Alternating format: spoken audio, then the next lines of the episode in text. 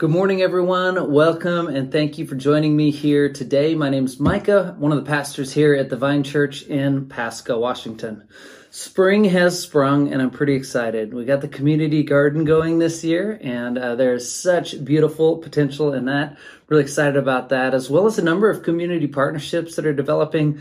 I am excited for this season to come. And maybe I'm especially excited because my family and I got to go on a trip last week for seven or eight days and we experienced snorkeling and surfing and beaches and it was just wonderful. And we feel so thankful to have been able to do that. So here we are. It is Sunday morning and we are going to dig into um, scripture as we do every Sunday morning. But today on the liturgical calendar is Pentecost Sunday. This is a day that we remember a story that can be found in Acts chapter 2. It's the story of the Holy Spirit coming on the apostles and the followers of Jesus in power in the beginning of the church. Now, before we dive in, I want to set a little bit of a stage for what we'll be experiencing and reading about today. Pentecost was a part of um, the the Feast of Weeks was what it's called, and it was a celebration in Israel of first harvests of wheat and of first fruit, and so Israelites would come together to celebrate this. Now, those that could would travel to Jerusalem to celebrate it, and some would come from hundreds of miles on foot to be in Jerusalem for this celebration. Now, this is a particularly interesting one because it comes just a little over a month after Jesus' crucifixion. Now, word had spread, so the people coming to Jerusalem, they'd, for the past three years, been asking the question, who is this man Jesus? Is he the Messiah? Is he the one that will redeem Israel? Is he our king? And they got an answer that many of them came to say yes, but not the king maybe that we had expected from the beginning. And so uh, Jesus was crucified, hung on a Roman cross uh, a little over a month ago. And yet there's also rumors spreading that he's been appearing to people. He's still alive. Could it be resurrection? That's the story that's going around for those that are willing to listen to it. And so here we are at Pentecost, uh, some 50 days after his crucifixion and some 10 days after then his ascension.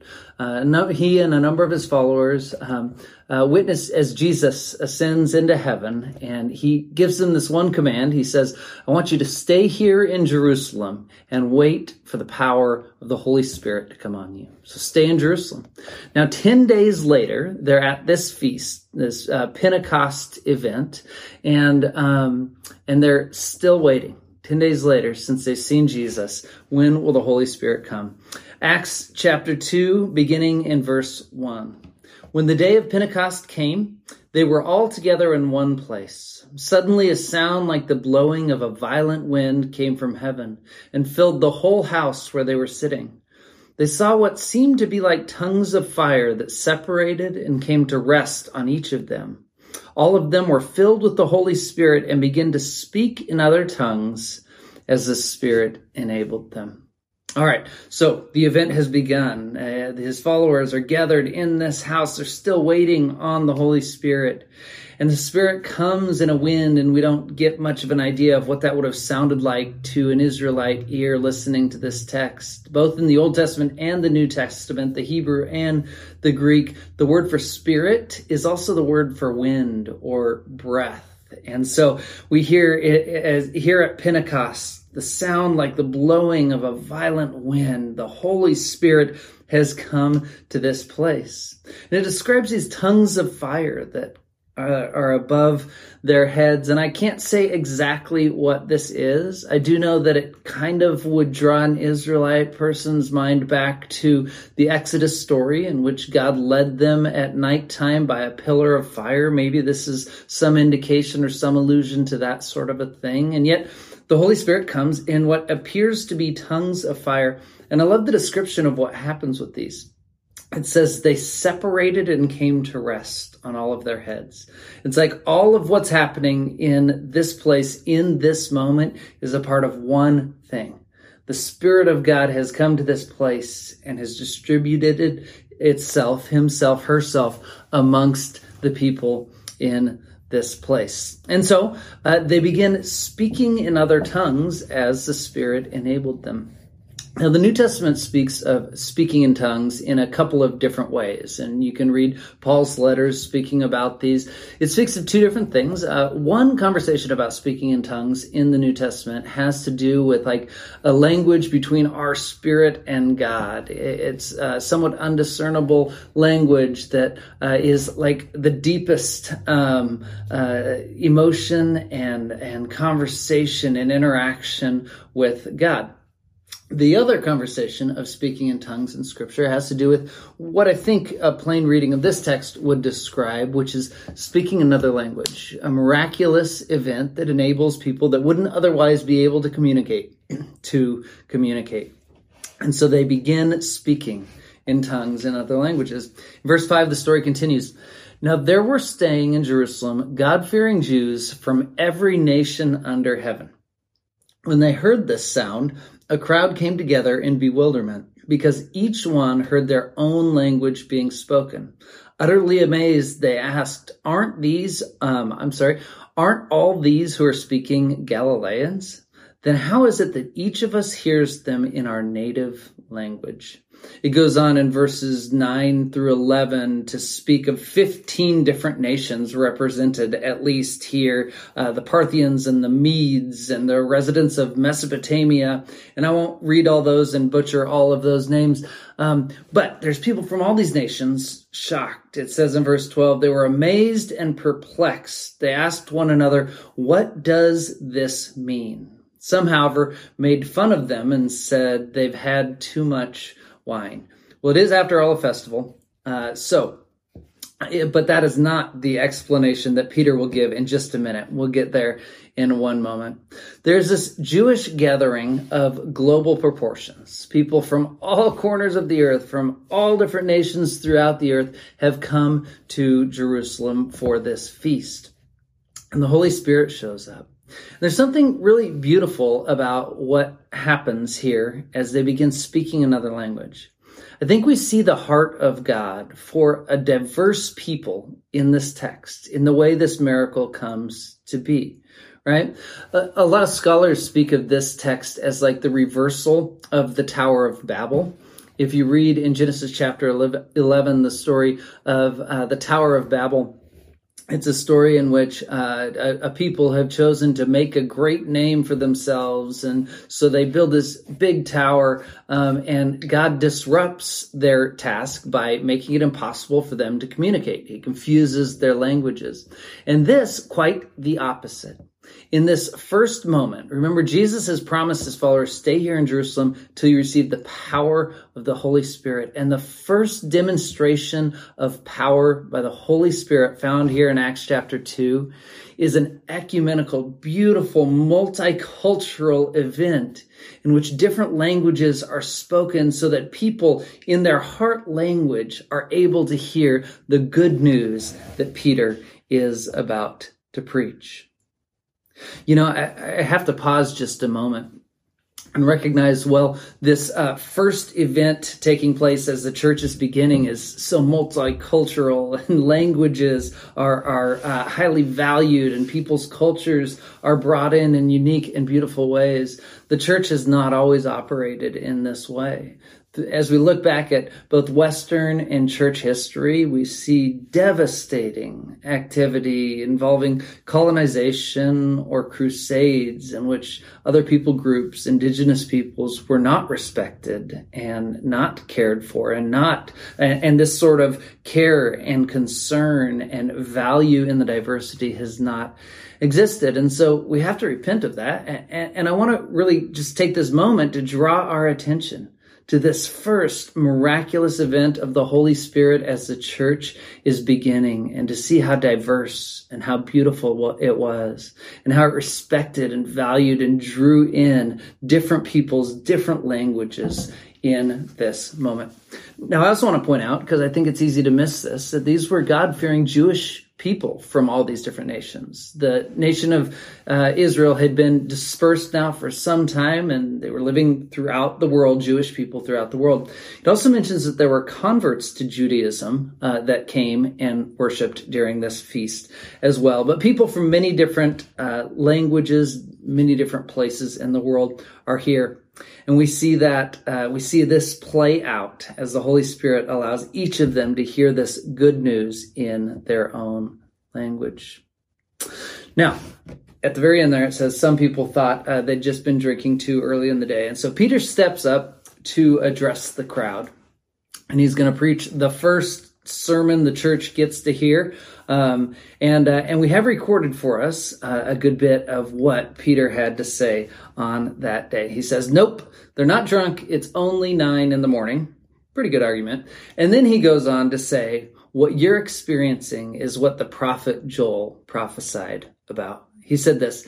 In the last days, God says, I will pour out my spirit on all people. Your sons and daughters will prophesy. Your young men will see visions. Your old men will dream dreams. Even on my servants, both men and women, I will pour out my spirit in those days and they will prophesy.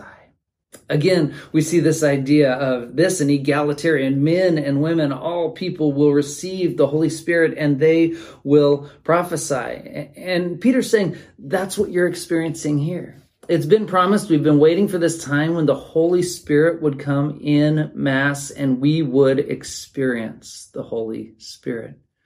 Now, when we look back at the Holy Spirit throughout Scripture, uh, mentioned in creation throughout the Old Testament, although in the Old Testament we primarily read about the Holy Spirit coming to particular people to accomplish particular tasks, and so you can you see the Holy Spirit throughout Scripture. But there was this promise that we read of here by Joel. There was this promise by Jesus, the Holy Spirit will come. You see, in the Old Testament, God would meet with his people in the tabernacle or in the temple. This would be the place that they would go to meet with God. And there was this Holy of Holies, a place where God would dwell. And only one time a year would a priest enter that place. But the promise of the Holy Spirit was that God would choose us as the temple, that God would dwell inside of us. And here we see it beginning to unfold. These tongues of fire speaking in all sorts of language that good news can be shared with people.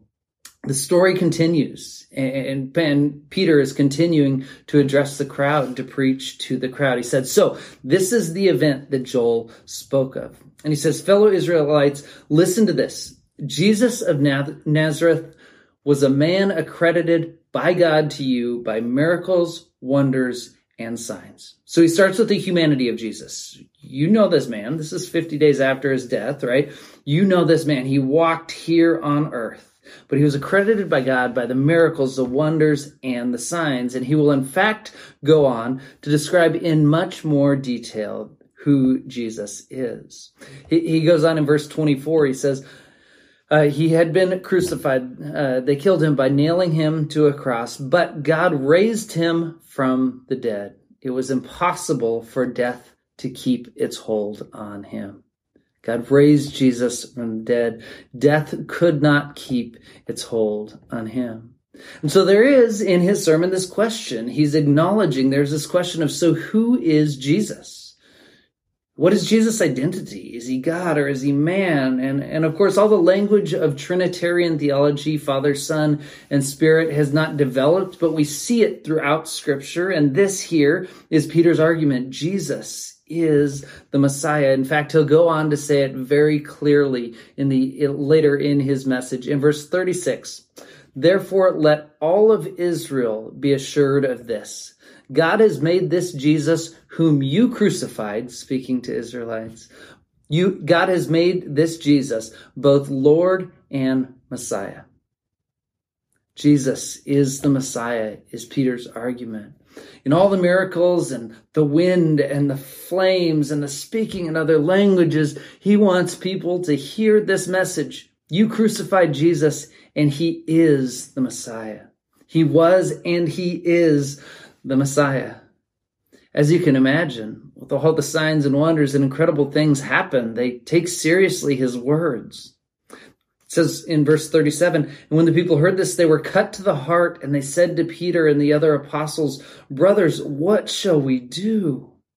And Peter replied, repent and be baptized, every one of you, in the name of Jesus for the forgiveness of your sins, and you will receive the gift of the Holy Spirit. The promise is for you and your children and for all who are far off, for all whom the Lord our God will call. What shall we do? They're cut to the heart. Their hearts are in a place and a position in which they're willing to hear the, the reality of what they are complicit in the crucifixion of the Messiah. Say, what do we do? We can't undo what has happened. And Peter invites them to repent, that is, to turn around, to go in a new direction in life and be baptized. Receive forgiveness from your sins. Take on the name of Jesus Christ in baptism and receive the Holy Spirit. This Holy Spirit that they're seeing act in powerful ways right now amongst the apostles. His invitation is now you repent, be baptized, receive forgiveness, and receive the Holy Spirit. And, and, I love his clarification. This promise is for you, all of you here right now, listening to this message, seeing this take place at Pentecost. But it's also for your children, and it's for all who are far off. And that, my friends, is in fact you and I. Now, halfway around the world, 2,000 years later, we are invited to the same promise. Two weeks ago, we did Baptism Sunday, and a number of people gave their lives to Jesus or stepped into a new season of their relationship with Jesus uh, in baptism. And it was a beautiful thing to witness and to be a part of because this promise applies to us. We are invited to receive the Holy Spirit. God would not, will not be far off. He won't just dwell in a temple or a church building. In fact, the invitation is that we receive God into our hearts, that the Holy Spirit would dwell inside of us and we can live out of the life of a triune God. And so on that day, the church was born. In, in fact, it says uh, in verse 41 those who accepted the message were baptized, and about 3,000 were added to their number that day. This is a big event. Talk about a, a, a big day at church, right? 3,000 people gave their lives to Christ and the church has begun. And what's fascinating is to imagine that those 3,000 people, many of them have traveled in from other nations. And now they're going to go home and they're going to tell their families, Jesus has risen from the dead and I have given my life to him. I'm choosing to live into a new kingdom, not just the nation of Israel, but a new kingdom, the kingdom of God that has come to earth. And, and churches form in cities throughout the world, in people's homes. They begin together. In fact, I, I won't go there for time's sake, but at the end of chapter 2 in Acts, in verse 42, it speaks of um, the believers gathering together and breaking bread and praying together, enjoying the fellowship of each other, caring for each other's needs. It paints this beautiful picture of what began because the Holy Spirit came in power. And Peter and the apostles stood up and they said, Hey, we missed the mark we crucified our Messiah, our King, our Savior, but he has risen from the dead. There is new hope. Receive him and receive the Holy Spirit. So, what's our application today? I've been thinking about this uh, story in this text. And I've been thinking about the fact that God's plan didn't look exactly like what Israel hoped for. In fact, so much so that they ended up crucifying their Savior. And yet, the story would not end in death, but instead in resurrection and conquering death, in new life and in new hope, and in receiving the Holy Spirit, participating in the church and God's work in this world. But none of that was what was expected. You know, it's easy to invite God to walk through life while we lead. Isn't it easy when we say, God, come along with me and thanks for helping out? But that's not really our position or the posture we're to take in relationship with God. None said it's quite hard to be led by God. And I imagine this nation of Israel, they're broken down and hurting and in desperate need. And yet there's these seasons throughout Israel's history of waiting on God. I mean, the 10 days after Jesus ascends until the Holy Spirit does come, right? Uh, throughout Israel's history, the exilic period or the intertestamental period where the prophets have said a Messiah is coming, but he, 400 years later, we're still waiting. It's easy to invite God to follow us. It's hard to follow in his ways, to learn to wait and to learn to trust in him. When we have more time, I'd love to share with you more um, the story of um, planting this church and a dream and a hope and learning to wait on God and His timing in this journey. It's remarkable. It's remarkably hard for all of us in whatever journey we're on. And yet the story of Pentecost confirms for us that God is at work, that God is accomplishing His purposes. And the invitation of Pentecost is a, a realization and to live into this reality that the same spirit that showed up at Pentecost is active and alive in our lives. We are invited to live differently because Jesus rose from the dead and because God has chosen to dwell in each of us. Let's pray about that as we close today.